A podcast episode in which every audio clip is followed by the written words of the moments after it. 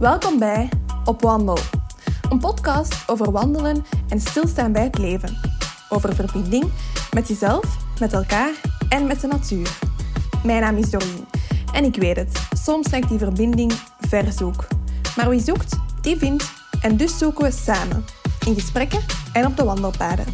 Met deze podcast wil ik je inspireren om op wandel te gaan, om te ontdekken, want buiten is het beter dan binnen.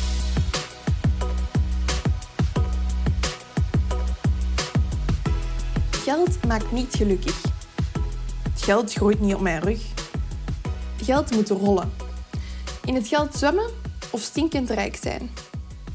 Onze taal zit vol gezegdes over geld. En toch praten we er niet zo graag over. Het is een onderwerp dat de meeste mensen liever uit de weg gaan, omdat het ongemakkelijk voelt en omdat er nog allerlei andere gevoelens mee gepaard gaan. Maar time is money. And money makes the world go round.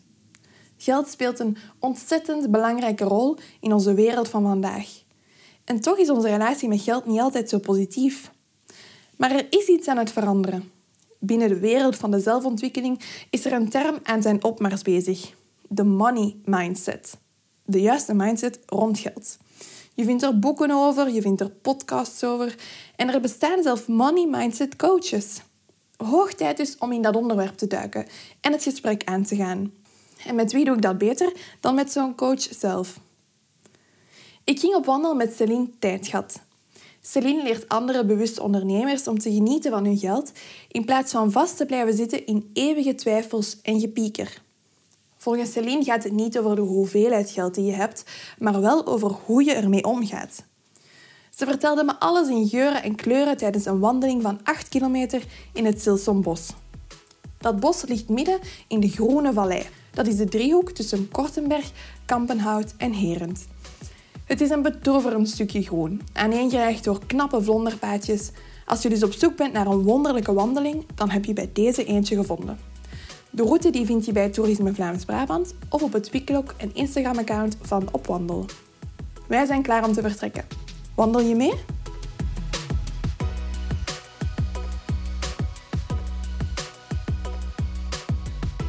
Was op zoek naar iemand die mij wat meer kon vertellen over money mindset. Um, Ik ben daar de laatste maanden zo wat vaker mee in aanraking gekomen, omdat ik zelf zo wat voel dat ik wel misschien niet zo'n hele goede relatie heb met geld. En dan kwam ik bij jou terecht, hè, Celine Tijdgat, overvloedscoach. Vertel eens, wat is uh, die money mindset waar jij mee bezig bent en, en hoe bent je daartoe gekomen? Ja, wel, uh, je bent niet de enige die een beetje vast zit rond geld. De reden waarom dat ik er helemaal mee begonnen ben, is ook omdat ik er zelf rond vast zat. Um, ja, geld is zo'n heel groot taboe. Allee, je mocht daar zo niet over praten met anderen zo precies. Of dat is heel moeilijk. Um, zo herinner ik mij toen dat ik uh, voorbereiden was voor vandaag. En je vroeg ze van, ja, hoe kom je daarbij en zo. En dacht van, ja, dat taboe rond geld en zo. Uh -huh. En ik denk, mijn allereerste grote gebeurtenis daar rond was... Um, ik was aan het werken in een bedrijf. En uh, ik kwam daar binnen een paar jaar nadat ik afgestudeerd was. Maar de meesten starten daar wanneer dat ze net afgestudeerd zijn. Mhm. Mm -hmm. En um, ja, op een bepaald moment, na een paar maanden, kwam dat gesprek op het loon uit. En, uh, maar dat was gewoon met mijn directe collega, zo onder ons. Maar ja, bleek dat ik wel wat meer verdiende dan, dan de rest. En ja, normaal gezien wordt daar niet over gesproken, maar dus dat gaf wat wrijving. En iemand had dat op de gang gehoord, blijkbaar.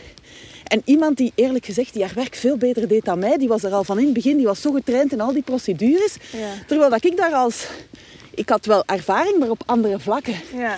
Dus, maar blijkbaar is zij dan aan de baas gaan zeggen dat zij daar niet mee akkoord was dat ik meer verdiende dan haar. Gewoon, ja, ik, ik had wel onderhandeld. Dat doe je als je verandert van job. Hè. Ja, ja, inderdaad. En dan hebben ze mij... Allee, ik had zelf al ontslag gepakt. Uh, maar ik had nog, nog zes weken opzeg of zo. En toch, uh, een paar dagen later werd ik bij de directeur geroepen. Nee, je mocht direct vertrekken, want uw houding, dat appreciëren we niet. En ja, ik heb achteraf dus te weten gekomen dat zij was, die persoon die dat gehoord had, was gaan klagen bij de directie van dat is niet eerlijk dat die meer verdient dan mij. En ik geef haar groot gelijk, hè. Ja, ja. Maar daar, allee, ik was blij, ik moest mijn zes weken niet opdoen, ik mocht direct weg. Maar dat toont maar van hoe... Zij vonden het niet oké okay dat jij had gezegd ja, dat ik had gezegd hoeveel dat ik verdiende. Oké, okay, ja. Van, daar wordt niet over gepraat en dat toont maar heel goed hoe dat, hoe dat moeilijk is. En er wordt zo heel geniepig gedaan over. Ik denk dat niemand echt eerlijk durft zijn over zijn loon. Mhm. Nee, klopt, inderdaad. En eh, ja, als je dan begint als ondernemer... Ik was niet gestart als overvloedscoach. Ik was gestart als Excel-consultant, omdat ik goed met Excelletjes overweg kon en de cijfertjes en zo. Ja. Ehm, maar ik merkte dan ook van dat ik daar tegen allerlei blokkades aanliep van... Ja, je moet je prijs zetten en je moet ja, je kosten wel een beetje in verhouding met, met wat dat je verdient. Hè. Terwijl dat als je loon maandelijks ziet binnenkomen, dan is dat voorspelbaar en je weet Ja, wat dat er kan en niet. En ja, als ondernemer is dat toch heel anders. En ehm, ja, ook privé eigenlijk. Ik had dan wel spaargeld, maar ik durfde daar niet aankomen. Of ik was altijd heel bang van dat kwijt te raken. Terwijl dat, het is ook de bedoeling als je je geld uitgeeft aan ehm, coaches bijvoorbeeld binnen het ondernemerschap, dat je dat ook terugverdient. Maar die angst zat daar zodanig op dat ik eigenlijk niet meer durfde investeren op een bepaald moment. En het probleem is, als je dat stopt, ja, dan groei je ook niet meer. En ja, je moet zelf groeien om je onderneming te kunnen laten groeien. ja. Dus ik, ja, en al die dingen, en het heeft mij precies altijd al gefascineerd. Ik was iemand tegengekomen en die zei al zo van, ja, maar zelfs toen dat je bezig was met Excel, dat geld, dat fascineert u al. Ik van, oeh, ik was daar toen nog ta- totaal niet mee bezig, maar blijkbaar wel. ja. Dus ja, Onderbe- onderbewust was dat iets wat dat u wel lag of zo. ja het is Ja. dat. Dus ehm, En heb je, heb je dan ook echt een financiële richting gestudeerd? Of? ja, ik, ben, eh, ik heb TEW gedaan, dus toegepaste economie. En ehm, ja, maar dan ja, als werknemer aan de slag gegaan, boekhouding, analist en zo. Dus altijd wel met, met financiële bezig geweest. En ook in die functie zag ik ook in heel veel bedrijven de lonen van iedereen. Ah, dus ja. en dan, ja, daarmee dat ik besefte. Dus, ja, en dan de laatste druppel voor, want oké, ik zat daar wel mee bezig. Maar het is nu niet dat ik dacht van, oh, ik ga daar mensen in beginnen coachen. Maar dan, ja, in een coachingstraject was ik ook bezig meer en meer met de anderen rond geld en te adviseren en zo. Van ja, en zouden niet dat kunnen? En dat, rond hun gedachten van ja, maar weten wel dat dat u zelf blokkeert daarop. En ehm, daarmee dus dat ik dan een switch gemaakt heb, want de cijfertjes, dat is zo heel het rationele. Terwijl dat, het coachen, dat is meer contact met gevoel en dat, dat sprak mij toch meer aan. Ja, zo wat meer het buikgevoel. Ja, Zeg, en Dus- als je het begrip money mindset, ja. hoe, hoe, hoe zou je dat uitleggen? Wat, wat is dat precies? Ehm, ja, money, dat, is, dat is een goede vraag. En niet zo direct een duidelijke definitie. Voor mij is dat dat je... Dus een goede money mindset is dat je je niet laat blokkeren door, door je gedachten. Door Ja. ideeën dat je hebt binnengekregen van, van buitenaf, van, van jezelf, van, vanuit je eigen visie op de wereld. Ehm, dus als jij denkt van ja, als je denkt van oh ja, maar ik moet hard werken om veel te verdienen, of geld hebben is moeilijk, ja, dan, dan ga je zorgen dat je niet, dat je niet meer, allee, meer gaat verdienen, want dan denk je van oei, ik moet hard werken, of het gaat moeilijk zijn om dat geld te beheren. En een goede money mindset is dat je daar juist, oké, je moogt die gedachten hebben, maar dat je je daar niet door laat tegenhouden. En dat je dus- beseft van dat is maar een idee. En laat ik het eerst proberen voordat ik, ehm, voordat ik mij gewoon allee, er niet eens aan begin. Ja, dus het is eigenlijk een soort positieve houding tegenover geld. inderdaad. Ja. En hoe komt dat? We, want inderdaad, wat dat je net zei, van, hè, we praten niet echt over onze lonen. Ehm, we merken dat nu ook echt in onze vriendengroep. Wij beginnen huizen te kopen Ja. en hè, eh, mensen veranderen van job, maar er wordt nooit een bedrag gezegd. Uh-huh. Ehm, dus mijn vriend en ik zijn nu al begonnen met dat gewoon te vragen, omdat we, wij daar zelf geen probleem hebben om daarover te praten. En ook wel willen weten hoe het bij de anderen gaat. Maar hoe komt dat dat dat zo niet, dat dat voor ons een taboe is eigenlijk? Wel, ik denk ook, we hebben daar nooit geleerd om over te praten. Denk dat niet, niet thuis en niet op school, en dat is geen oordeel, naar allee, zo van, ze hebben dat slecht gedaan, onze ouders en onze leerkracht. Dat is gewoon ja, de mentaliteit van de, van de maatschappij, van je mocht daar niet over praten en ze moeten dat niet weten. Of zo van, als ze volwassen zijn, misschien dan. Maar, dus ja, je leert dat niet. En ehm, ik denk dat het ook zo'n beetje is van als je in een vriendenkring, als de ene veel meer verdient dan de andere, dat je dan misschien denkt van, oh ja, maar die gaat, dat, die gaat jaloers zijn of die gaat mij een opschepper vinden en zo. Ja, ja, Ja, ik denk dat daar wel wat schaamte op zit. Of als je dan juist minder verdient, van oei, ik ben niet zoveel waard als, als mijn vriend of mijn vriendin. Dus ik denk dat, ja, ja, er zijn ook heel wat gezegdes zo, hè, die, die rondgaan van eh, stinkend rijk zijn. Dus eigenlijk, rijk zijn is niet goed, want dan stink je. Ja, ja. Ehm, dan, eh, wat er zijn. Ah ja, die, die vind ik ook een, een super. Zo van, money is the root of all evil. Ik weet niet of dat je die kent. Maar waardoor dat je eigenlijk denkt van, als je veel geld hebt, dat zijn slechte mensen, want money is the root of all evil. Maar eigenlijk, dat komt blijkbaar uit de Bijbel. Ik ben dat gaan opzoeken. ah ja, is En dat? de volledige zin is eigenlijk... For the love of money is the root of all evil. Maar dat is wel iets heel anders. Want als de liefde voor geld en de focus op geld... dat alleen maar daar rond gaat... dat is eigenlijk eh, Wat het kwaad of ja, wa- oké. wat dat je hebberig maakt. Want als jij alleen maar geld wilt om meer geld te hebben... Ja, dan ga je daar ook niet de wereld mee helpen. Dan ga je het gewoon allemaal bij jou houden. Maar Ja. Stel dat jij veel geld hebt en het wil delen met heel de wereld, daar is niks slechts mee. Hè? Nee, klopt. Dus het is eigenlijk... Het is van het moment dat je gewoon heel gierig bent, eigenlijk... Dat er een probleem zou Ja. kunnen zijn. Ja. Ja. En ik denk dan nog gierig, gewoon uit schrik van niet genoeg te hebben. Maar ja, dat kan heel ver gaan. Hè. Inderdaad, als je zo miljoenen zit op te potten, denk ik dat dat niet zo heel goed is voor de wereld. Als jij een paar duizend oppot om je wat veiliger te voelen, is dat wel oké natuurlijk. Je Ja, moet- ja. Het is de grootte van het bedrag. Maar ik geloof wel van hoe meer dat je deelt en geeft en hoe meer dat er ook naar jou terugkomt. Het is, het is een flow uiteindelijk. En, eh, Ja. Want ze zeggen ook, geld maakt niet gelukkig, hè? Dat is ja, ook dat zo is ook zo ene. Ja, Maar, Maar- het geeft wel een goed gevoel. Hè? Dat het is, is dat. de- En eh, het, is wel, het maakt alles wel veel makkelijker. Hè? Ja, inderdaad. Dus ehm, waarom zou je niet meer geld mogen verdienen? Dat mag perfect. Hè? Het is niet... Ik denk ook zo van... eh, nu zijn er heel veel mensen aan de macht die, die veel geld hebben, maar die niet bepaald goede dingen doen. Hè? Ehm, ik denk maar aan Trump. Niet iedereen is misschien zo tegen hem, maar ik vind dat zo... Dat zo'n keirijke vent en hij heeft voor, in mijn ogen niet veel goed gedaan. Maar je hebt ook mensen die... We hebben juist meer mensen nodig die veel geld hebben, die goede dingen doen.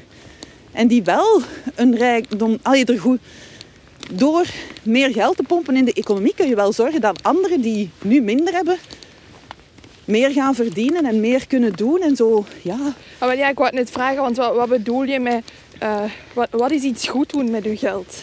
Wel, stel dat jij een bedrijf opricht en je kunt 20 werknemers aan de slag zetten. Ja. Of ehm, jij wilt je huis verbouwen. Ja, iemand moet dat wel doen, hè.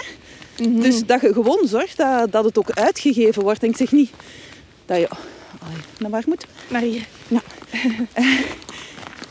Ehm, Dus eigenlijk een soort toegevoegde waarde Ja. creëren. want als jij iets... Ja, die economie, ik vind dat wel fantastisch als je daar geld in steekt. Ze ze zeggen ook, hè, elke euro dat je in de economie steekt, komt acht keer bij je terug. En dat is wel, want jij betaalt uw groenteboer voor eh, zijn groenten. Die kan daarmee ehm, een, een tafel kopen voor zijn gezin. En diegene die de tafel maakt, die kan dan ook weer eh, eten kopen voor zijn gezin. En zo Ja, ja. doe je voort. Natuurlijk heb je heel dingen met multinationals en zo, die, die het meer weghalen dan in de economie steken. Maar ja, als, vooral die lokale handel, als je daar allemaal geld in steekt, hoe dat, dat beter wordt voor, voor de gemeente, voor het land. Voor... Ja, ja. Zeggen dat jij zelf eh, overtuigingen rond geld die u blokkeerden? Ehm, ja, ik vond dat ik slim met geld moest omgaan. Maar, maar wat is dat dan, dat slim? Ja. En ik dacht dus, ik mag dat niet uitgeven. Ehm, en ja, daar, dat gaat in tegen hoe dat ik mijn, mijn karakter een beetje... Ik ben niet zo iemand die makkelijk geld oppot. Ehm, maar ik dacht dat ik dat wel moest doen. Uit, van alle voorbeelden dat ik dat zag. Maar eh, dat voelde dan niet goed, waardoor dat ik dat af en toe eens zo helemaal ging uitspattingen doen. En veel te veel ging gaan uitgeven. Ah ja, oké. Dus eigenlijk als je iets uitgaf, voelde je je er wel schuldig over. Ja, en het waren ook geen nuttige dingen. Hè. Het, Ja. waren, het was eerder gewoon van die endorfines van even iets gekocht hebben. Ja. Ehm, maar het is niet dat mij veel gelukkiger maakte. Het was zo, ja, van... ehm, en ook van, ja, dat ik niet durfde investeren. Hè. Dat ik dacht van, oei, ik mag aan dat geld niet komen, want dan gaat het allemaal weg zijn. Ah ja, oké. Terwijl dat, dat volledig onlogisch was, want ik had wel genoeg. En het was de bedoeling, ik zag het vooral in mijn onderneming, ja, dat ik het zou terugverdienen. Hè. Dus, eh, maar ja, dus die schrik van niet, ge- geen geld te mogen uitgeven, dat het niet veilig was. En ook als je met mensen babbelt en ze weten dat je wat geld hebt, oh, dan gaan ze u in het zak zetten. Hè. En dan gaan ze u eh, willen oplichten. En ehm, ja, dat dat... Dus je moet daar vooral over zwijgen. Ja, omdat Over- er een soort jaloezie Ja. misschien heerst rond mensen die Ja. hebben. Of, ja, en ook de schrik van opgelicht te worden. Want je hoort dat wel, er zijn veel oplichters en mensen die daar misbruik van willen maken. Maar Ja, ja, inderdaad. ja, als je bikken hun ogen nou openhoudt... Het is niet omdat sommige mensen niet te vertrouwen zijn, dat niemand te vertrouwen is. Hè? Welk effect had dat op u en op uw gemoed? Ehm, ja, zoals dat ik daarnet zei, door eigenlijk ehm, zo hard in tekort te denken en verkrampt te zitten rond geld, ging ik er nog meer op focussen. Eh, ging het nog meer verkrampt zijn, nog minder durven uitgeven en ook zo mijn prijs niet meer durven vragen van ja, maar ja, die gaan dat niet willen betalen. Ja, dat is ook nog zo'n verhaal. Ja. Eh, ik was net, ik was zo, toen ik opstartte, naar eh, Unizo gegaan voor zo'n Go for Business traject. Ja. En dan moet je dan een financieel plan maken. En ik had, dat, ik had dat uit zitten leggen van ja, en ik ga 90 euro per uur vragen. eh, en ik ga dat en dat en dat doen. En dat kwam, klopte allemaal. En die ene van Uni- Unizo zei van ja, ja, dat klopt. Dat, dat ziet er goed uit. Hè. Start maar. Ja. Eh, en dan een paar dagen later belde, belde er iemand op, een potentiële klant. En ik was nog niet eens officieel gestart, dus ik was nog volop in voorbereiding. Dus ik was kei verbaasd. Maar dus ja, ik begin dan zo'n beetje te, te babbelen. En zeggen wat dat, hoe dat ik hem wil helpen. En het was echt zo'n ideale klant. Ik dacht van, oh, die wil ik zo graag helpen. Ja. Maar ik vond dat ik een paar fouten had gemaakt in dat verkoopsgesprek. En dat ik zo een paar keer met mijn mond vol tanden stond en dat ik niet echt een antwoord wist. En dus op het einde, toen dat hij de prijs vroeg, zei ik, ah, 70 per uur. Dus in dat gesprek van 5 à 10 minuten Had je prijs laten had zakken? ik mijn prijs met 20% laten zakken. Allee. Gewoon omdat ik vond dat ik iets niet goed gezegd had of zo. Terwijl dat, ja, dat heeft niks te maken met hoe dat mijn Excel-document er zou uitgezien hebben. hè. Nee. Dus, eh, Dus eigenlijk in, in, in het gesprek, je moet, dat is zo dat imposter syndroom, dat Ja. ze ook noemen zeker. Hè? Dus denken van oei, ik ga het niet kunnen en ik ben dat niet waard. Ja. En dus haalt je daar naar beneden. Dus dat is iets hoe dat mij tegengehouden heeft.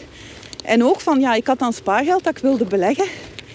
Ah, ik wilde daar zo wat meer, want ik hoor altijd van, ja, je spaargeld, dat is eigenlijk verlies, want je krijgt daar amper nog rente op. Maar de inflatie is wel 2%, dus eigenlijk is de opbrengst van je spaarboekje min 2%. Dus ik wilde daar iets mee doen. Maar dan was dat ook altijd van, ja, ik ken daar niks van. En als ik met een bankier ga babbelen, die gaat mij iets verkopen dat niks waard is. En ja, zo van die dingen eigenlijk. Veel, veel gedachten. En ik dacht van, oh, dan ben ik zo'n stom klein meisje dat hier een beetje afkomt met haar spaarcenten.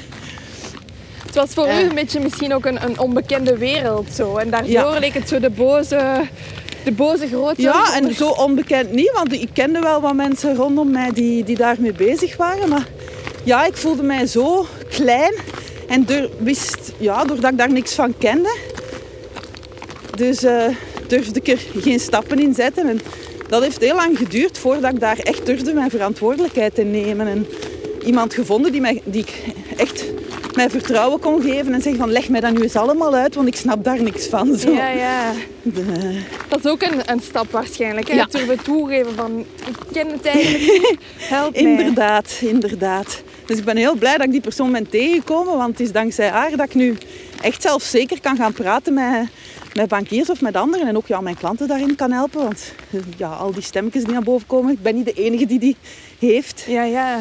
Dus eh, dat ik daarin ook kan helpen. Hè. Want je zegt, hè, mijn klanten, dus je bent nu money mindset coach of Ja. overvloedscoach. Misschien zullen we Ja. het eerst over overvloed hebben. Wat is overvloed precies? Ehm, ja, ik ben het onlangs eens gaan opzoeken in de Vandalen, want ik had, daar, ik had altijd wel zo'n beetje een dubbel gevoel tegenover overvloed. Van, ik wilde niet geldmindset coach, want dat was het te veel op geld, want het gaat veel breder dan dat. We zien, ik had het bijvoorbeeld over, je kunt in tekort aan klanten denken, aan tijd, aan vrienden, aan hulp. Aan, dus geld voelde te beperkt. Maar overvloed, dat heeft zo'n beetje een, een, een dubbel gevoel zo. En ik merkte dat ook bij diegene met wie dat ik sprak. Wat bedoel je met dubbel gevoel? Wel, ik heb het eens gaan opzoeken in de Vandalen. En overvloed is, en ik heb het ook nagevraagd bij die mensen die, die dat een beetje negatief vonden klinken, dat is te veel aan iets. Of meer dan noodzakelijk. Waardoor dat het eigenlijk lijkt dat je te hebberig bent als je overvloed hebt. Ja. Maar dat is mijn definitie niet. Dus ik ga op een missie om de vandalen te laten veranderen.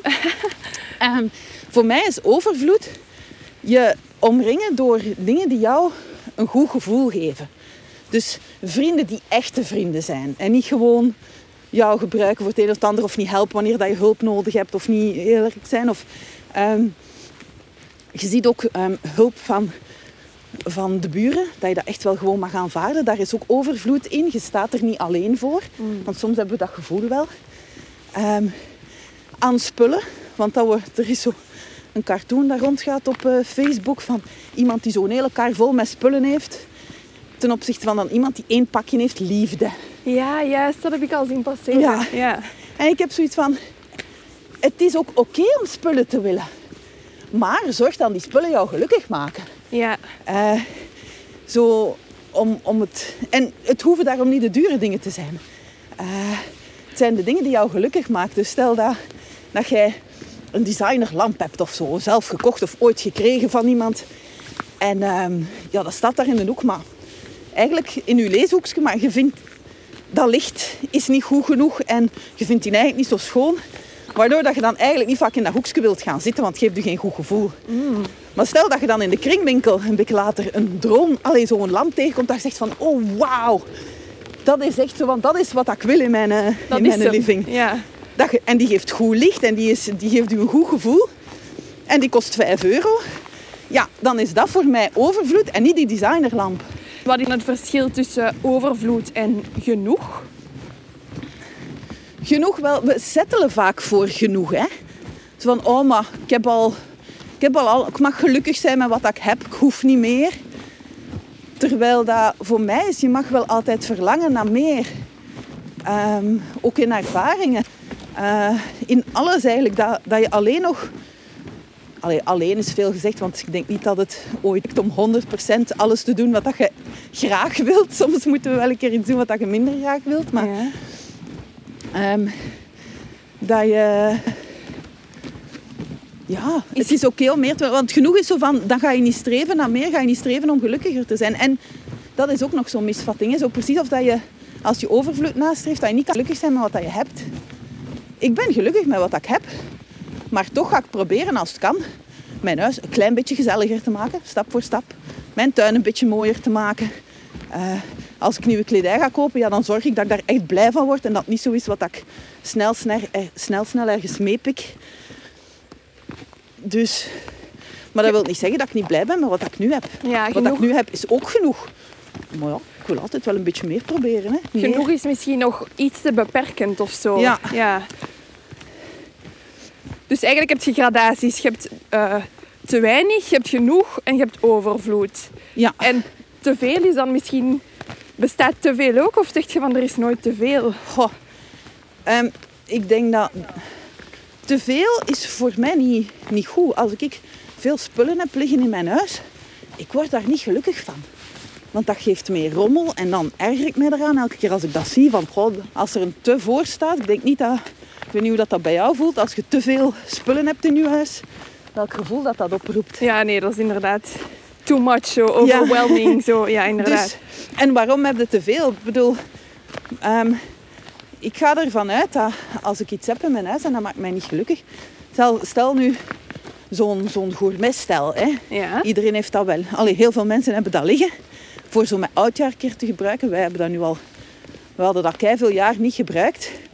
En dan dacht ik van, ja, kan het bijhouden voor de volgende keer dat ik het ooit eens nodig zou kunnen hebben. Of ehm, ik kan het nu wegdoen. Het pakt minder plek in mijn huis. Ik ben blij dat ik dat bij elke opkuisronde dan niet meer tegenkom. En weet je, als ik het eens nodig heb, ik ga het wel ergens kunnen lenen. Of desnoods koop ik er een. Zo van, ik ga ervan uit dat ik wel ga krijgen wat ik nodig heb op het moment... Allee, Ja, niet vanuit angst, van Ja. oei. Ja. Oké, ik denk dat ik mee ben. En hoe, hoe leert je jezelf denken in overvloed? Hoe, hoe pakt je dat aan? Want dat is vaak iets onbewust, denk ik. Ja. hè? Ja, want ik hoor heel veel mensen van, oeh, overvloedscoach, daar heb ik nog nooit van gehoord. En pas door mij te horen praten, dat denk ik van, ah ja, dat is wel zo. Daar, daar laat ik mezelf in tegenhouden. Ehm, dus ja, hoe merk je dat? Als, je- als je merkt dat, dat je heel veel piekert of twijfelt rond geld. Ehm, dat is dan iets meer bewust. Je bent misschien nog niet direct bewust dat geldblokkades zijn, maar wel... Allee, je merkt dat wel hè, als je heel veel piekert en twijfelt rond iets. Ehm, en onbewust kun je het merken. Bijvoorbeeld, je hebt zo van die... ehm, eh, van de overheid, zo van die speciale systemen om mensen te helpen bij hun zelfstandigheid. Zoals een btw-vrijstellingsregeling of statuut voor eh, springplank naar zelfstandigen. Ehm, heel veel mensen vinden dat een goed systeem. Als ze denken van, goh, ze krijgen de indruk dat ze geholpen worden. Ja. Maar eigenlijk wat ik merk bij die systemen, is... Daar zitten allemaal beperkingen aan. Van de btw-vrijstellingsregel, je mag maximum 25.000 euro omzet hebben, want dan moet, daarna moet de btw beginnen betalen. Ja, klopt. En de springplank, ik weet niet hoeveel dat is, maar het is een belachelijk klein bedrag dat je netto mag overhouden. Ik denk 800 euro per maand, als Ja, ik me niet vergis. maar- Ja. Dus dat is heel weinig. Dus worden eigenlijk heel, heel de tijd gestimuleerd om te denken dat je niet meer mag verdienen dan een bepaald bedrag. Dus je gaat je inhouden. Terwijl dat ondernemerschap is juist van elke keer denken van en hoe kan ik zorgen dat er geld binnenkomt, dat er juist meer binnenkomt. Want ja, je moet je kosten dragen, je moet je loon, alleen een loon van 800 euro, de meesten willen wel meer dan dat. Het is Dus een soort veilige kokon waar dat je je zo in begeeft. Zo. Ja, maar dus ik snap wel dat het... het, is, het is- er zit een goede bedoeling achter. Maar mensen laten zich daar van te, vanuit, door uit... Sorry, ik val over mijn woorden. Door tegen te houden. Terwijl dat moesten ze dat systeem lanceren en erbij zeggen van... Ja, maar weet je, als je dan erboven zit, dan moet je dat en dat en dat doen. Die stappen. Zo van dat ze geïnformeerd zijn. Want als je dat weet, dan gaat het daar niet meer over pikken van... Oh, maar wat als ik boven die 800 euro zit of boven die 25.000 euro? Ja, dat is zo'n black box en daar krijgen ze dan bang van. Ja. Maar als je daar goed over geïnformeerd bent, van dat is de impact, ja, dan laat je daar al minder door tegenhouden en is dat gewoon een administratieve formaliteit als je daarover zit. Dus, ah, maar die, die mensen die merken dat vaak niet. En daardoor zitten dan heel lang in, zo met die omzet van 25.000 euro, dat ze daar niet boven geraken. ja. Ik moet zelf zeggen, ik, ik ehm, zit in die btw-vrijstellingsregeling. Ehm, Ik ben twee jaar geleden begonnen als zelfstandige in bijberoep. Ehm, en ik moet ook zeggen van... Ik heb daarvoor gekozen omdat ik ook zoiets had van oei, ik ben er nog niet klaar voor of het is een te grote stap. Of, hè. En uiteindelijk, we zijn nu twee jaar verder en ik zit daar nog altijd in. En het Ja. klopt wat je zegt, ik, ik heb niet de verplichting om ehm, ervoor te zorgen dat ik meer ga verdienen. Want ehm, bijvoorbeeld ook je sociale bijdrage, als je onder een bepaald bedrag Ja. blijft, krijg je die ook terug. Dus het is zo een beetje een status quo waar dat je inderdaad... eh, Je wordt eigenlijk niet gestimuleerd om, om er voorbij te gaan. Terwijl dat, ik snap dat, hè. Het, is, het is natuurlijk een hele drempel, want dan verliest je bepaalde voordelen. Ehm, en als je daarboven gaat, boven die drempel, dan moet je zorgen dat, dat je niet met 1 euro boven die drempel gaat, maar dat er genoeg ehm, marge is om die, dat nadeel te compenseren. Ehm, en daar zitten zoveel... Ik had... eh, met een vriendin zat die de berekening te maken van... Ja, ze wilde eigenlijk wel meer dan 25.000. ja. Maar ze zegt zo van... Ja, als ik naar 26.000 ga, ja, dan maak ik minder winst dan ervoor. Dus ze berekenen, maar ik moet eigenlijk direct naar 30.000 gaan voor al gelijk te blijven. Ah ja, ja, omdat je dan die kosten hebt. Ja, Hallo. en... Hallo. En ik hoorde haar ook zo zeggen in een gesprek, zo van, ze wilde dan wel extra klanten. En ze zat van, ja, oh, maar weet je wat, die, die klant kan ik in januari eventueel laten betalen in plaats van nu in december. En dat zijn zo van die kleine dingen dat zeg van, ja, maar je laat je tegenhouden door die drempel. Ja, ja. Dus Het is eigenlijk een beetje een spel, hè? ja, Als je er zo naar kijkt, zo omgaan met geld en eh, durven risico's nemen, een beetje strategisch en tactisch zijn op momenten. Eh, maar ik kan me wel inbeelden, alleen voor mij ook, dat komt wel heel... Als je er niet van, niks van kent, Mhm. je hebt geen economische studies gedaan of, of I don't know, dan is het wel heel veel of zo. Ja. Want ik werk, ook, ik werk ook met mensen die bijvoorbeeld zelf nog nooit een financieel plan hebben gemaakt. En dat is best een, een inspanning. En ik, ik zie dat die cijfers geeft hun soms schrik van ja, ik snap dat allemaal niet. Het wordt niet altijd even makkelijk gemaakt, ook niet. Hè. Daarom is het belangrijk dat we elkaar helpen als ondernemers. Dat we, ja, als er iemand vragen heeft, dat je, ja, dat je je eigen ervaringen deelt. Maar ja, ik vind dat dan, dat is dan ook weer gevaarlijk. Let op van wie dat je advies neemt, want die heeft misschien ook heel veel beperkende overtuigingen. Mm. Bijvoorbeeld, stel dat je vergelijkt van ja, maar de mensen in mijn sector die vragen gemiddeld 40 of, eh, euro per uur of zo. Dus ik mag niet meer vragen. Ja, maar waarom niet? Misschien hebben zij een blokkade dat ze niet meer waard zijn. Misschien hebben zij gewoon een andere kostenstructuur. Waardoor dat ze eigenlijk met dat meer dan genoeg verdienen. En misschien zijn ze getrouwd met iemand die, die het hoofdinkomen verzorgt. En is het voor hun maar een hobby. Ja, ja. Je, je ziet dat niet altijd, hè. Terwijl dat als jij dan als zelfstandig ondernemer enige kosten in het gezin bijvoorbeeld... Ja, dan, moet jij niet, dan kun jij dat niet houden aan 40 euro per uur.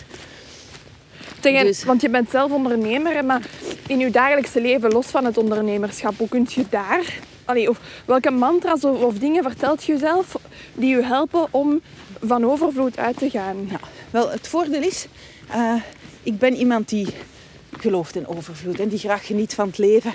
Eh, en eh, dus als ik zo in, ehm, in een beetje een, paniek schiet of zo wat twijfel van, oh, is dat wel een goed idee? Ehm, dan herinner ik mezelf aan mijn geloof in overvloed. "God, het is er is altijd overal. En dan probeer ik dingen te zoeken waar dat ik dat nu al heb, die overvloed. Oké. Ehm, Het is een beetje een Ja. religie zo. ja, en dan Ja. ga ik eens zien van, goh, ik ben in paniek, maar stel nu eens dat ik naar mijn rekening kijk. En eh, ten opzichte van de vorige maanden dan, hoe dat geëvolueerd is en zo. Hoe dat, momenten waar dan, dat ik wist van dat ik ook twijfelde, maar dat dan een beetje later een klant kwam. Dus ja, gaan, gaan zoeken naar de dingen die er wel zijn. Eh, en ook gaan wandelen in de natuur als je ziet hoeveel overvloed dat er is in de natuur.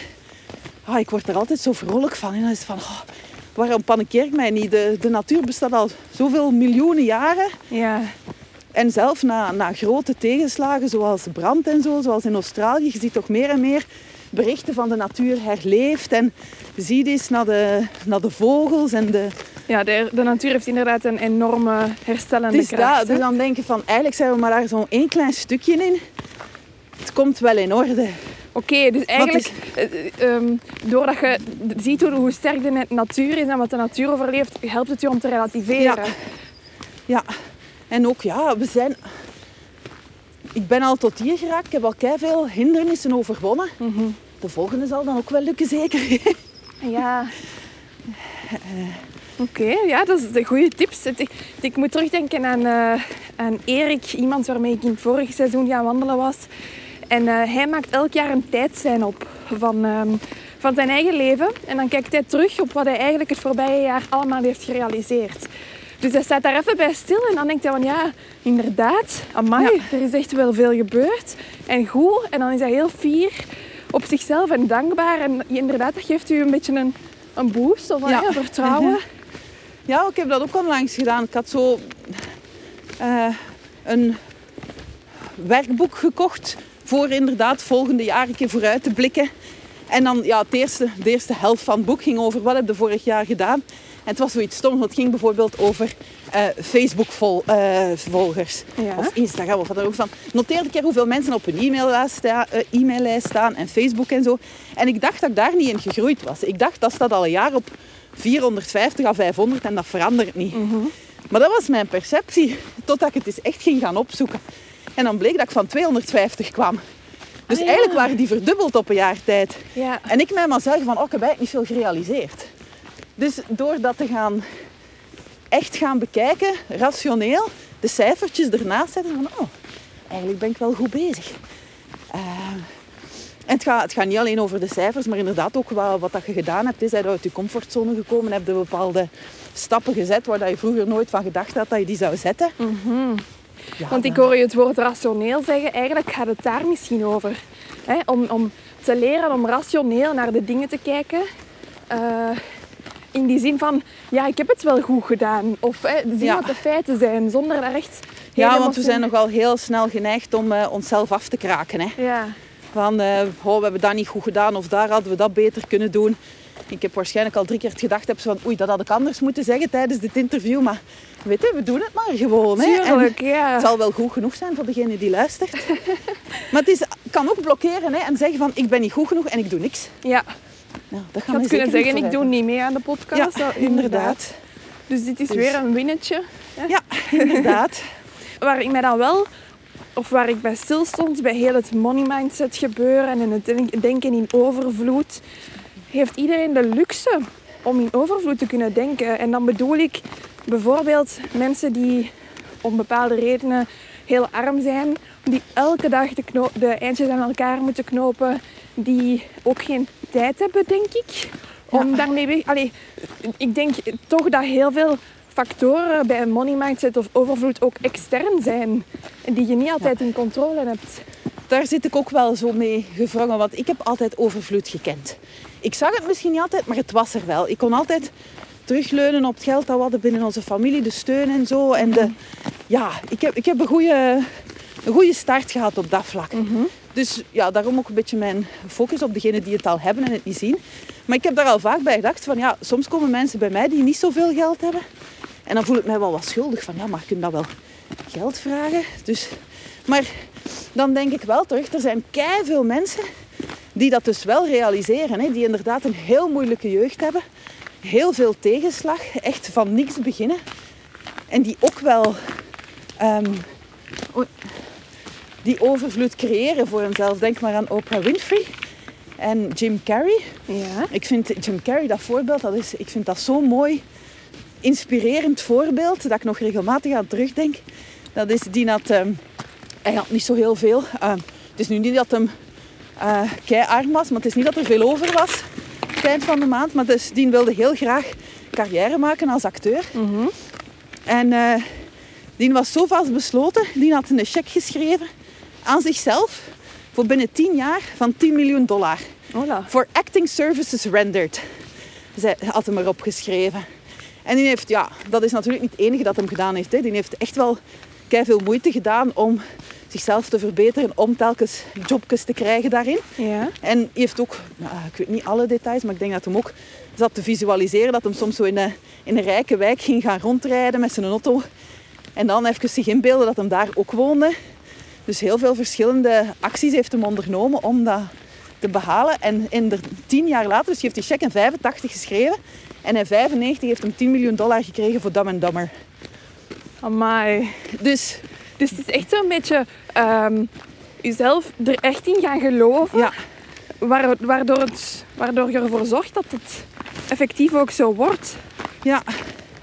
Dus um, ja, ik vind het heel knap. En dan weet je van, het is mogelijk. Ik heb het nu zelf niet meegemaakt. En je hebt heel veel business coaches die uitleggen dat ze van nul naar heel succesvol zijn gegaan.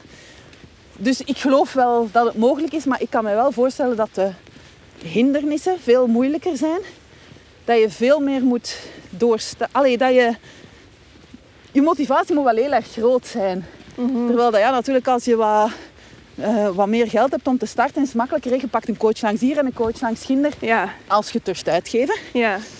Um, dus um, ja, het is, het is een beetje dubbel. Ik weet dat het mogelijk is, maar... Je moet eigenlijk Ja. wel een olifantenvel hebben als, allee, Ja. als het echt, u echt moeilijk wordt gemaakt hè, op bepaalde Ja. momenten van toch door te zetten. En, Ik denk ook, Ehm. ja, ze zijn misschien minder omgeven met, ik, met eh, mensen die ook die, die groeimindset hebben. Dus ehm, ja, ik denk dat het is mogelijk, maar ik kan mij voorstellen dat het niet, niet gemakkelijk is natuurlijk. Omdat je inderdaad, wat je zei, van tijd, als je heel de dag bezig bent met gewoon te zorgen dat je genoeg geld hebt op het einde van de dag of de maand, dat je dan niet meer veel goesting hebt om nog YouTube-filmpjes te gaan kijken en gaan leren en zo ergens te gaan rondrijden om te visualiseren dat je het al ja, hebt. inderdaad. Ja. Dus je geloof moet wel heel sterk zijn daarin. En je bent meer Dus- bezig met overleven, denk ik, dan, dan met leven. Hè? Ja. Want als je denkt overvloed, is waarschijnlijk misschien wel wat meer eh, het, ja, leven en niet overleven. Ja. Zo. Uh-huh. Ah, we zijn terug aan de parking. Ja, al snel eigenlijk. Ja. Maar nee, we zijn in een cirkeltje aan het lopen. Ah, oké. We gaan nog verder. Ja, ja. Nu is Dat langs zal de hier. wagen een snelle 8 kilometer. Ja.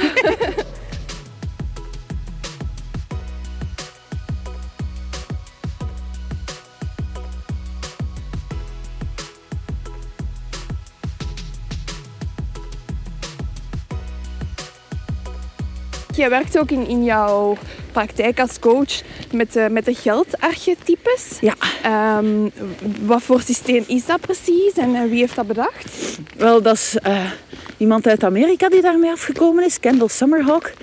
En ehm, ik vind dat, dat zo ja, een, een persoonlijkheidstest een beetje op basis van jouw relatie met geld.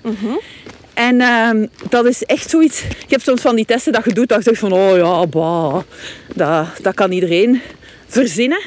Maar deze is echt... Toen ik dat de eerste keer deed, was het echt van... Wow, dat klopt helemaal. En ook van... eh, dus je hebt zo acht verschillende types Ja. die anders omgaan met geld. Zo heb je de romanticus, die ik dan bel, ben, die gelooft in overvloed en die geniet van, eh, van het leven. Maar die dan wel af en toe geld uitgeeft uit een minderwaardigheidsgevoel of gebrek aan zelfliefde. Zo. Dan heb je de beroemdheid die gewoon graag in de spotlight staat en geld uitgeeft voor status en imago. Oké. Eh, de rebel, die eh, graag risico's pakt. De verzamelaar, die juist risico's mijdt ten alle tijde. En heel... Dat is, dat is zo degene die, die het geld oppot. Zo. Die hem heel gemakkelijk spaart, geen schulden heeft. En, eh, maar ook niet makkelijk uitgeeft. Zelf al is het maar kleine bedragen. Ja. Wacht, ik zal ze even alle vier... Nog de vier andere. De verbinder, die, oh, die trekt zich niks aan van geld. Die denkt zo van... "Pff, ik kan dat niet, dat is te moeilijk. Dus eh, het komt wel allemaal in orde. Maar die dan vaak ook afhankelijk is van uitkeringen of partners of ouders. Ehm, de verzorger die kan wel makkelijk geld verzamelen, maar die geeft het ook iets te makkelijk weg aan mensen die bij het minste dat je zegt van ik heb het nodig of zo een familielid dat komt vragen van mag ik wat geld lenen en zo, waardoor dat ze zelf niet veel overhouden. Eh, en de alchemist, dat is de creatieveling, die heeft keiveel ideeën. Maar heeft wel zo'n beetje een haat-liefde verhouding met geld. Zo van, geld is belangrijk in de wereld, maar er is te veel oneerlijkheid. Ja. Eh, en ehm, heb ik ze nu allemaal? Ik heb niet geteld. De heerser, denk ik nog. Ja, juist. Dat is, ja, want jij zei, jij zei al in uw derde, is de heerser. Dat is degene die, ehm, die een imperium opbouwt, die echt wilt, eh, die makkelijk hard kan werken en zo to-do-lijstjes afpakken, makkelijk beslissingen pakt en zo, om echt vooruit te, te te gaan. ja, Was ik de heerser als derde? ja, als derde. Ik denk dat je, Ik was alchemist, verbinder ja, en dan alchemist, verbinder, heerser. Ja. Dus eh, ja, en ik vind, ik weet niet, eh, ja, je hebt dan de test gedaan en je kreeg dan ook wat uitleg er rond. Ja, heel Eh, kon je daarin herkennen? Ja, ik vond het heel frappant. Dus ik, die quiz deed ik dan op jouw website. Duidelijke vragen. En dan inderdaad, die antwoorden die naar boven kwamen, dat was zeer correct. Moet ik zeggen. Het klopt, ik heb ehm, niet zo'n goede relatie met geld. Ik denk ehm, vroeger thuis, ik heb nooit echt tekort gehad. Maar eh, als we iets uitgaven, had ik daar daarna altijd wel een schuldgevoel over. Of als we iets deden, dan was dat nooit met de volle overtuiging precies van oei, we hebben hier geld uitgegeven en we hebben, mag dat wel. En, snap je? Dus dat was altijd zo Ja, ja, een vervelende combinatie. We zullen even, ver- even wachten. ja. Het is hier maar smalletjes op dat pontonnetje. Hallo. Goedemorgen. Hallo. Ehm, en ik ja, heb wel het gevoel van oei, geld, ah, dat is iets vies of zo. Dat geeft me heel veel stress daardoor. Ehm, Ja. ik, ik heb ook een boekhouder, ik, ik geef dat graag allemaal af. Ja, zodat ik mij kan bezighouden met inderdaad het creatieve en, en, en het leuke. Ehm, en het, ik vind inderdaad ook dat, ja, dat er heel veel ongelijkheid is in de wereld. Dus ik stel me daar wel heel veel vragen bij, bij ons kapitalistisch systeem en dergelijke. Ehm, dus ja, dat klopte wel. ja. Hoe heeft zij al die archetypes eh, bepaald? Is daar dan onderzoek aan vooraf gegaan? Ze zegt dat het een download was. Dat ze dat gewoon binnenkreeg. En dat ze dat gemaakt heeft. Dat Ah. hoor ik nog wel van mensen dan die gewoon een idee krijgen en dat uitwerken. En ja, ze heeft daar heel veel zo rond zitten testen natuurlijk hè, bij, dingen. Maar ja, ik heb me daar eigenlijk niet veel vragen bij gesteld van hoe dat, dat ontstaan is. Gewoon omdat ik merkte direct de kracht ervan. Ja, Eh, ja, oké. Dus het is gewoon vanuit haar buikgevoel gekomen. Ja. En dat bleek dan gewoon te kloppen Ja. als een bus. Ja, want ik had, voor mij heeft het heel veel duidelijk gemaakt. Zo van, je hebt dan de verzamelaar die, niet, die heel spaarzaam is, die, ehm, heel, ehm, die, die angst heeft bij het uitgeven van geld. Want die zijn echt zo die, dat gedacht van als ik 1 euro uitgeef is alles weg. En eh, ik denk dat ik heel veel verzamelaars gehad heb in mijn omgeving als voorbeeld. En eh, ik ben zelf geen verzamelaar. Ik ben een romanticus. En een romanticus die geeft graag geld uit. Ehm, vaak vanuit het gevoel van u niet zo goed voelen zo. Ehm, en daaraan merkte ik van, ik probeerde mij te gedragen zoals dat ik dacht dat het moest. Hè, zoals de mensen uit mijn omgeving, die verzamelaars. Maar omdat ik dat zelf niet was, wrong dat langs alle kanten. Ik probeerde mij eigenlijk in een keurslijf te steken dat helemaal niet klopte met mijn karakter. Nee, dat jij was, ja. Waardoor dat ik dan af en toe even alles losliet en dacht van fort. Maar dan veel uitgaf, wat dat eigenlijk ook niet... Gewoon omdat ik mij niet goed voelde. Terwijl dat, ja, op zich was het allemaal niet nodig. En nu merk ik, de reden waarom ik zo geloof in die archetypes, is door dat in te zien, kan ik mezelf zijn. En genieten is een van de talenten van de, van de romanticus. Ik dacht vroeger van genieten, maar dat mag toch niet zo vlieren fluitend door het leven. Het leven kan toch niet zo makkelijk zijn. Maar ja, dat is gewoon een van mijn talenten. En genieten in het algemeen, daar had ik zo wat weerstand tegen. Of ik voelde oordelen van dat mag niet. Maar door dat nu te zien, kan ik dat, wel, kan ik dat wel doen. Zoek ik ook meer naar dingen waar dat ik echt gelukkig van word. En niet door te kopen. Oké. Ehm, want door geld uit te geven, oké, je hebt wel even zo endorfines die vrijkomen van ja, ik heb iets gekocht en oh, dat maakt mij gelukkig. Maar dat blijft niet duren. En dan zit je thuis met allemaal spullen dat je niet wilt. Eh, of kleren die niet goed passen, of dat je dan achteraf denkt van oh, dat had ik nu echt niet moeten kopen. Dus nu ga ik gewoon... hebt eigenlijk. Ja, dus door dat te weten, kan ik meer genieten zonder schuldgevoel. En geef ik minder uit. Maar het is ook het, is het weten, maar anderzijds er ook mee aan de slag gaan. Ja. Waarschijnlijk. Ja, want door het gewoon te weten, dat is niet wat dat je zo op 1, 2, 3 onder de vingers hebt van hoe dat, dat ineen zit. Ik heb nu nog dingen dat ik mij besef. Zoals eh, deze week valt het mij op dat mijn afspraak, dat ik altijd zo heel op nippertje ben. Zo. Ja. Dat ik nogal veel risico pak om zo... Je hebt zo van die mensen die overal een half uur te vroeg zijn. Ja. Wel, Ik ben niet zo. Ik ben vaak zo net iets te laat of Ja. zo. Heel nipt op tijd, want ik wil ook niet te laat zijn. Hè. en ik dacht van, ah, dat is eigenlijk mijn rebel. Hè. Die pakt eh, risico's, die staat bij mij op mijn derde plaats. Ah. Dus die is niet zo heel erg aanwezig, maar zo van die kleine dingen toch wel. Dat is zo van, ja, lap, moet dat nu echt weer zo kantje boord zijn? Ja. Dus zij zegt ook, eh, degene die dat ontwikkeld heeft, is how you do money is how you do everything. En dat klopt wel. Het is niet enkel mijn relatie met geld, dat sowieso. Maar op heel veel verschillende delen in mijn leven dat ik die patronen herken. Dus Maar je hebt dan die negen archetypes en er zijn er drie die het meest... ehm, eh, hoe moet ik het zeggen? Ja, die, die- het meest aanwezig zijn. die bepalen eigenlijk uw blik op de wereld. Hè. Die zijn inderdaad meest aanwezig. Ehm, we zijn een combinatie van die eerste drie. Ja. En alle anderen heb je ook wel een beetje in. Ja, iedereen heeft wel die energie een beetje in zich, maar het is ja... Je merkt ook wel van, mijn verzamelaar staat op vier bijvoorbeeld. En dus eigenlijk telt die niet mee. Als ik gewoon kijk naar iemand zijn gedrag rond geld, gaan we puur focussen op die drie, eerste drie. Maar eh, mijn verzamelaar is wel af en toe heel erg aanwezig, gewoon omdat ik heel veel die, die beïnvloeding heb gehad van, van buitenaf. Zo van, ik ken die heel goed, ik weet hoe dan die denken en zo af en toe verval ik daar wel in. Ah, ja. Maar dan moet ik denken van, dat is niet mijn karakter. Dat is, ik mag echt in de energie van mijn romanticus stappen. In plaats van de verzamelaar die zo in tekort denkt en zich niet veilig voelt. Want dat ben ik niet. Dus de kracht zit eigenlijk in het echt goed kennen van Ja. al die eh, types die u typeren. Ja. en eh, daar de valkuilen en de sterkte Ja. eigenlijk zo. En dat is waar dat jij de mensen dan ook mee helpt. En het voordeel is ook, het maakt het wat minder persoonlijk. Want zoals we al een paar keer gezegd hebben, we zijn nogal hard voor onszelf. Zo nog van, oh, dat was nu iets stoms wat ik gedaan had. Hè. Als je dan iets uitgegeven hebt, dat je denkt van, hm, dat was eigenlijk niet nodig. Of Ja. omgekeerd. Ehm, maar door te zien van, ah ja, maar dat is daar mijn rebel. Of dat is mijn romanticus die mij daar saboteert. Het zorgt zo dat het minder persoonlijk wordt.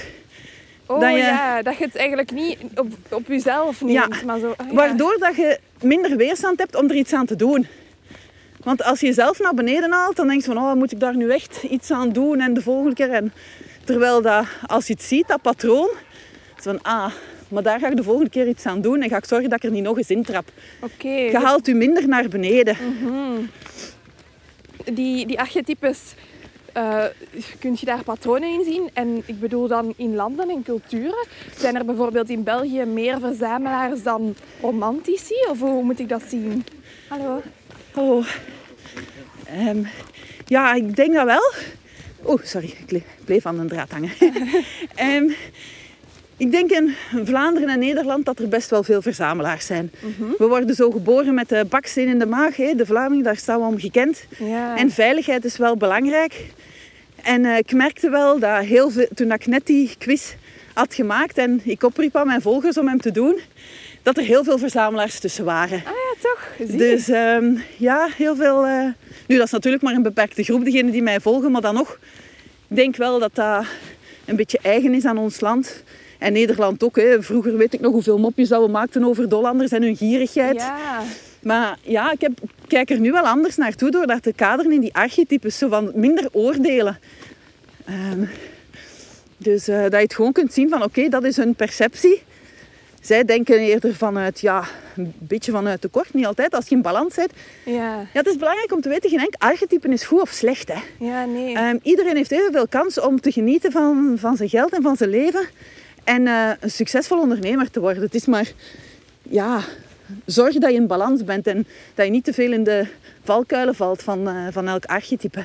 Maar het is wel goed om te weten inderdaad dat er zoals het land waar dat je geboren wordt en de cultuur dat daar heerst en je opvoeding, dat dat allemaal mee eigenlijk bepaalt hoe dat je nu in relatie staat. Dus dat. Ik denk dat in het zuiden, in uh, Italië en Spanje, dat ook wel meer misschien romanticussen zijn die meer zo wat relaxen en genieten van het leven. Ja, inderdaad. Wij zijn een beetje meer gekend als de harde werkers. Hè. Ja. Dus uh, ja, ik denk dat er zeker verschillen zijn. Wat zijn zo de, de pijlers of de, de factoren of de kenmerken van een gezonde money mindset? Goh, dat samen... Ah ja, um, dat is een goede vraag eigenlijk om dat zo samen te vatten. Dat je, denk ik, um, bewust bent van je gedachten. Um, nu, iedereen heeft blinde vlekken. Hè. Ja. Ik ook. Ik, ben, ik heb ook nog een coach en die uh, herinnert mij er ook nog af en toe aan van... Zeg, denk, het is een overvloed. maar... Um, ja, dat als je... Um... Dat is echt wel... Want uh, ik heb al met veel coaches gaan wandelen en die zeggen allemaal... Ja, maar ik heb ook een coach. ik ga ook in gesprek met iemand. Dus het is, het is niet omdat iemand coach is dat die... Nee, ik vind dat heel belangrijk dat je als coach ook een, zelf een coach hebt. Ik heb het even geprobeerd zonder en ik zeg u, dat heeft niet gemarcheerd. Ja. Omdat ik dan zelf ook helemaal zo niet meer... Je hebt iemand nodig die je zo de, de mogelijkheden toont. Mhm. Want je hebt, iedereen heeft zijn eigen perceptie. Ik vind, perceptie is heel belangrijk. En vroeger dacht ik van, zo is de wereld. Ondertussen heb ik geleerd van, nee, dat is maar mijn invalshoek. Mhm. Mijn visie, omwille van heel mijn verleden, wat ik meegemaakt heb, zie ik dat nu in dat daglicht. Ik vind altijd bewijzen om je gedachten te overtuigen. Hè. Je moet maar tien keer een gesprek uh, overlopen en ineens zie je van, oh, maar dat woordje dat ik nog niet gehoord, dat betekent wel dat, bla bla bla. Ja, ja. Uh, ik heb er uh, lang genoeg in vastgezeten. Maar dus, er zijn altijd mogelijkheden.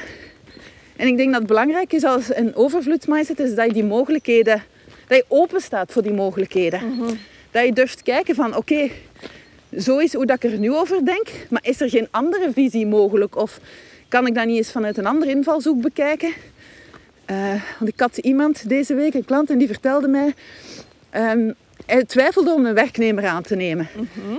Maar hij bedacht van, ja, maar als ik een werknemer aanneem, ik zit hier op mijn zolder, dat gaat niet echt. Dan moet ik dus een locatie huren.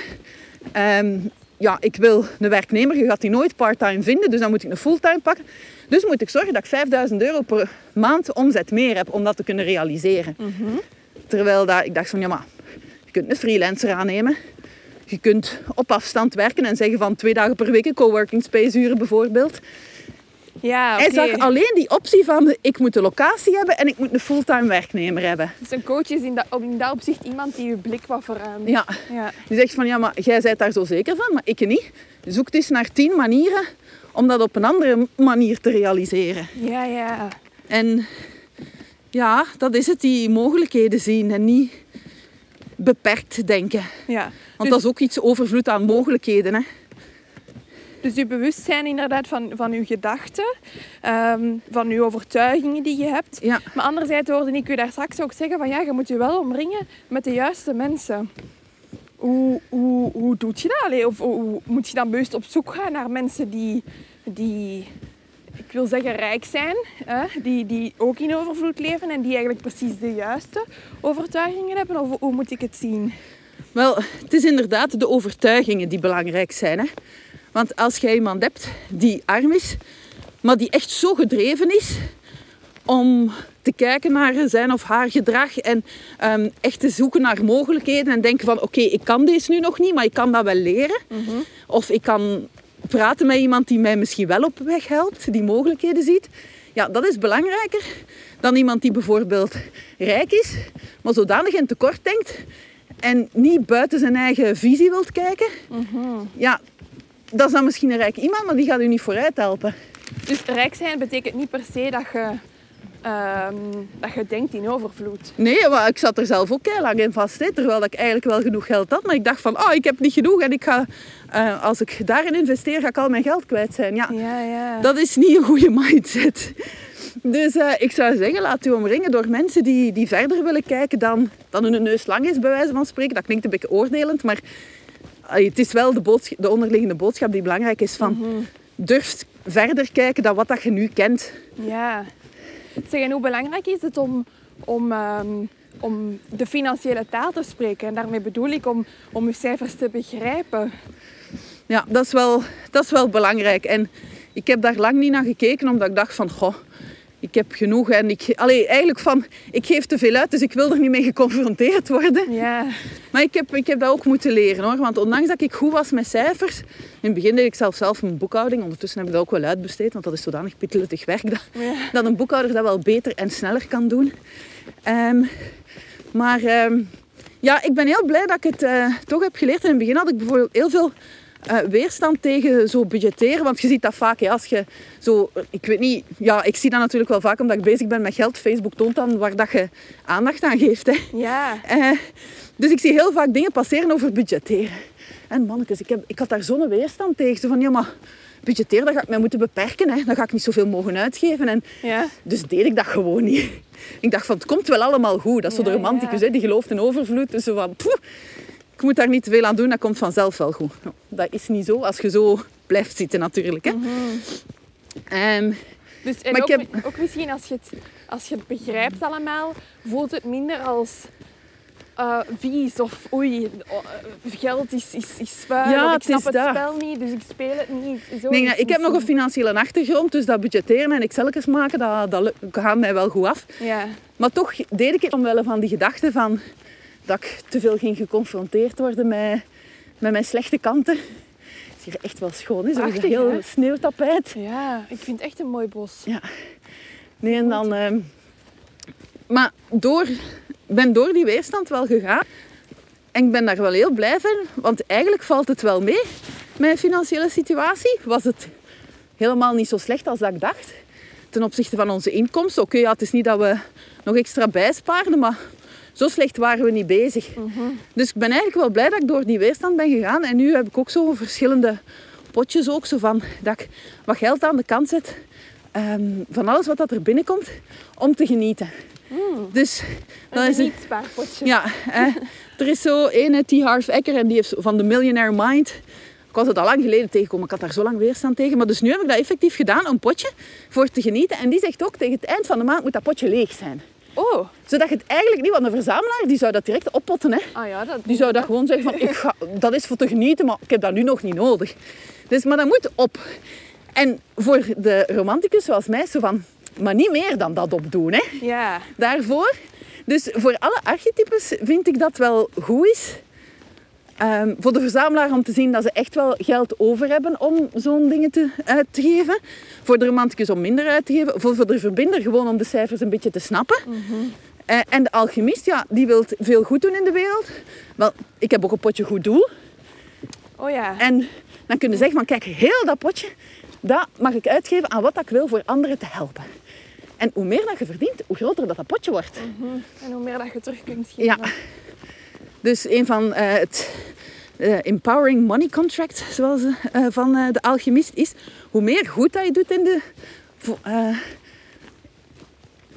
hoe meer goed dat je doet voor jezelf, hoe meer dat je ook anderen helpt goed te doen. Dus zorg dat je zelf... eer- Je kunt niemand helpen als je geen geld hebt. Hè. Allee, je kunt wel helpen natuurlijk, maar dan gaat al je tijd en energie daar naartoe. Ja, je. Terwijl als jij veel geld hebt, kun jij veel meer mensen helpen. Bijvoorbeeld als coach, waar dat ik wil geraken, is dat ik een, een potje heb. Zodat als mensen naar mij komen en heel gemotiveerd zijn, maar het echt niet kunnen betalen, dat ik dan zeg van kijk, jij mag het gratis volgen. Dat je daar zo een, een onderscheid maakt. Ja, ja. Dat je zo een beetje voor jezelf kiest van oké, waar kan Ja. ik extra... Ik hoorde nu daar straks ook het woord weerstand zeggen. Hè? Mhm. En het is vaak, hè, als, je, als je weerstand voelt, wil dat waarschijnlijk zeggen dat er ergens wel een les te leren is. Ja, klopt. Ja. Dus eh, dat heb ik al geleerd van als je voelt van daar wil ik niet, niet aan werken of daar wil ik niet over spreken, dat dan juist belangrijk is om er wel over te spreken. Mhm. En aangezien dat we niet graag over geld spreken in onze maatschappij, is dat een heel groot werkpunt voor heel de maatschappij. Ja, inderdaad. Praat erover. Kan zo opnieuw kunnen- aan iedereen vragen. En wat verdiende jij eigenlijk? En het is ook naar, eh, naar de kinderen toe. Hè? Allee, van hoe dat je ze, welk beeld dat je ze meegeeft van, eh, van geld. Van nu kunnen we dat veranderen. Hè? Ik merk, mijn kinderen zijn 9 en 12. Ja, doordat ik ermee bezig ben, horen zij dat natuurlijk ook regelmatig. Maar ik merk wel van zo kan, kunnen we het veranderen dat ze beter weten wat dat, ja, wat dat goede geldgewoontes zijn en zo. Ja, ik denk even teruggaan naar wat we daar straks zeiden. Van, hè, dat het wel belangrijk is om, om de financiële taal ehm, te spreken. Heb je tips van, oké, waar begint je eigenlijk? Als je daar eigenlijk niet zoveel over weet, hoe, hoe pak je dat aan? Goh, wat bedoel je met financiële taal? Ja, inderdaad, zo het, het boekhoudkundige. eh, ehm, of inderdaad weten van, oké, die BTW-vrijstellingsregeling, wat betekent dat voor mij? Is dat wel zo goed? Allee, Wel, ik denk voor, eh, voor die dingen is... ehm, een boekhouder vind ik cruciaal. Je hebt er veel die zo zeggen van ja, maar ik heb niet veel en ik doe het zelf. Maar als je dan er heel weinig van kent, dan... Ja, een goede boekhouder die betaalt zichzelf terug. ja. Eh, door gewoon wat advies. En je moet daar inderdaad daarom niet in nemen dat je elke maand een vast bedrag betaalt. Je hebt er ook die, die mensen in bijberoep helpen die niet zoveel hebben. Ja, Maar, maar veel mensen hebben zo wel een beetje schrik van een boekhouder. Hè? Van, Dat is allemaal te moeilijk. Maar toen dat ik eh, een boekhouder wilde, ik ben wel met vier verschillende boekhouders gaan praten. Nu, gelukkig, ik, wist, allee, ik voelde mij daar wel zelfzeker genoeg in. Maar het heeft ook veel geholpen om kleine dingen te merken. Van de ene boekhouder, die is van plan mij te helpen met advies. En als ik vragen heb, zelf al voel ik mij oerdom, die gaan mij helpen. Terwijl een andere, dat was ze van, oei, als ik hier eens ga bellen met een vraag, die gaan mij, die gaan mij geen deftig antwoord geven, want alles is kei ingewikkeld. oh ja. Dus praat gewoon met genoeg boekhouders voor dat verschil te merken. En pak niet zomaar gewoon ene omdat die u aangeraden werd. Dat is wel goed om met die een gesprek te gaan doen, maar er zijn echt wel boekhouders die, die dat allemaal simpel kunnen uitleggen. En ook, ja, natuurlijk, zelf ook wel een beetje bewust zijn. Hè? Zoals ze naar mijn podcast luisteren, dan zou je Ja. dat ontdekken van die vrijstellingsregel. Omdat, Echt op ja, zoek gaan naar de info zelf Ja. ook. Ja. Ehm, ja, het is dat. En, en niet bang zijn van, eh, van vragen te stellen.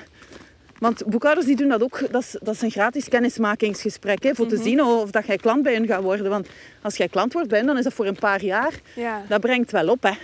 Dus eh, als ze niet gratis met je willen spreken, dan zou ik zeggen van... Laat maar zitten en kies een andere. Er zijn Ja. er genoeg die dat eerste gesprek gratis doen en u uitleggen. Dus ehm, ja, wees niet bang om gewoon echt te gaan praten. En boekhouders, ik denk dat ze heel vaak mensen op bezoek krijgen die er niks van kennen. Omdat dat zo specifiek is. Dus Ja. je zult niet de eerste zijn die daar langskomt. ja, dus je moet je niet dom voelen. Nee, het is dat. Je kunt ook niet alles weten natuurlijk. Hè? Het is dat. Ja. Dus het is eigenlijk inderdaad gewoon een boekhouder zoeken waarmee dat je een klik hebt. Ja, Niet angstig zijn om hulp te vragen. Ja. eh, je niet dom voelen. En bewust op zoek gaan naar, naar informatie Ja, eigenlijk. Hè, als ik het zo inderdaad. wat kan samenvatten. want er zijn veel mensen die, die veel podcasts en YouTube filmpjes en zo, dat je daarover kunt vinden. Ah, wel, ik wou net vragen, zijn er zo boeken, documentaires of podcasts die je kan aanraden of die jou misschien geholpen hebben om zo, ja, toch voor die betere positieve money mindset te gaan? Ja. Ehm, ik, eh, ik ben eh, ingestapt eh, in een traject bij Denise Duffel-Thomas. Dat is een Australische money mindset coach. Die heeft ook heel goede boeken. Chillpreneur.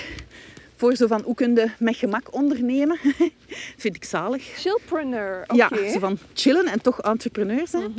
Eh, en ehm, Get Rich Lucky, lucky Bitch. dus, maar het is, ja, ik vind het heel, heel interessant wat zij zegt. En ze heeft heel veel... Ze heeft geen, nog niet zelf een podcast, maar ze gaat hem wel heropstarten, denk ik. Want ze is vaak te gast bij anderen. Ehm, zelf heb ik mijn eigen overvloedspodcast. Ehm, en eh, verder rond wat dat voor mij heel veel verschil gemaakt heeft. En dat was niet noodzakelijk rond geld altijd. Hè. Ehm, bijvoorbeeld, ehm, er is eh, The Shift, een film van eh, Wayne Dyer. Eh, Oeh, Ja, het is hier... eh, het is een hier uitdaging om hier door te geraken zonder kleerscheuren. Ehm, nee, dus The Shift, en die kun je gratis bekijken op YouTube. ja. Ehm, heel erg over perceptie, want die zijn quote dat ik eh, heel vaak hergebruik is If you change the way you look at things, the things you look at change. Mm. Eh, dus ja, rond die perceptie waar dat we het al over gehad hebben. Hè. Ja, ja. Die overtuigingen en zo. Ja. Ehm, en dan de twee boeken die eigenlijk eh, een beetje als fictie zijn geschreven, maar de boodschap eronder is wel heel mooi. Dat is De Alchemist van Paulo Coelho. Ah ja, die heb ik al zien passeren. Ja, die geeft eigenlijk van als je iets echt wilt, dan werkt het universum samen om het jou te geven. Maar je merkt in dat boek dat dat niet altijd een rechte relatie is. Want ik, ja, ik weet zelf al niet meer wat dat een beeld in het begin. De details van het boek vergeet ik, maar niet de boodschap. En hij doet een hele omweg om uiteindelijk te geraken waar dat een beeld bij een schat of zo. Dat hem, ja, hij was op zoek naar een schat. Eh, maar dus heel zijn reis was eigenlijk de schat en de lessen dat hem geleerd had. Ah ja. It's Eh. not about the destination, but it's about the Ja. journey. Zo. Maar dus hij heeft heel veel mogelijkheden gehad op zijn pad. Hij heeft zich een beetje laten leiden door wat dat hem tegenkwam. En zo is hem uiteindelijk eh, bij zijn doel geraakt. En eh, een ander is de Celestijnse belofte. Ik weet niet of dat je daar al van gehoord hebt. Nee, nee. Dat is zo een, ja, geschreven als fictie, zo iemand die een, ehm, een, eh, een transcript, een geschrift zoekt in Peru, maar in bepaalde inzichten. En eh, doorheen het boek komt hem toch zo, want er wordt heel erg gewerkt in Peru om dat geschrift te vernietigen, Ja. eh, dat het niet gekend mag zijn. En hij komt toch op zijn pad allerlei mensen tegen die hem die, die inzichten kunnen geven. En ik snap ze zelf ook nog niet allemaal. Ik heb het nu al twee keer gelezen en zo elke keer komt er wat meer binnen. Zo een diepere boodschap. En het gaat over toeval bestaat niet. Ehm, en ehm, dat als je je gevoel volgt, dat het pad wel duidelijk wordt en zo. Dus, eh, maar nu, Nu wel meer boeken die zo over het spirituele Ja, wel wat gaan. ja. ja. omdat het doet mij altijd weer denken van... Er is, er is een pad voor ons en zelf al hebben we hindernissen... Blijf kijken naar de mogelijkheden. En dat, dat inspireert mij wel enorm. Meer weten over de fameuze money mindset? Alle info over Celine, de quiz rond die geldarchetypes en haar overvloedspodcast kan je vinden op www.celinetijdschat.be. Ook de boeken You Are a Badass at Making Money van Jensen Zero en Think and Grow Rich van Napoleon Hill zijn aanraders. En gooi vanaf nu de geldvragen gerust op tafel, hè? No more shame in the game. Als je geniet van gesprekken en wandelingen als deze, vergeet dan zeker niet om je te abonneren of een rating te geven. Je kan op Wandel ook steunen met een gift. En hoeveel kies je helemaal zelf. Alle info vind je samen met de show notes op www.opwandel.be. En wil je helemaal niets missen van de Opwandelavonturen? Volg ons dan op Instagram, opwandel, en word lid van de gratis Facebook community. Tot de volgende op wandel dus. Maar wacht vooral niet tot dan om zelf al in je wandelschoenen te springen. Want je weet, een dag niet gewandeld is een dag niet geleefd. Ciao!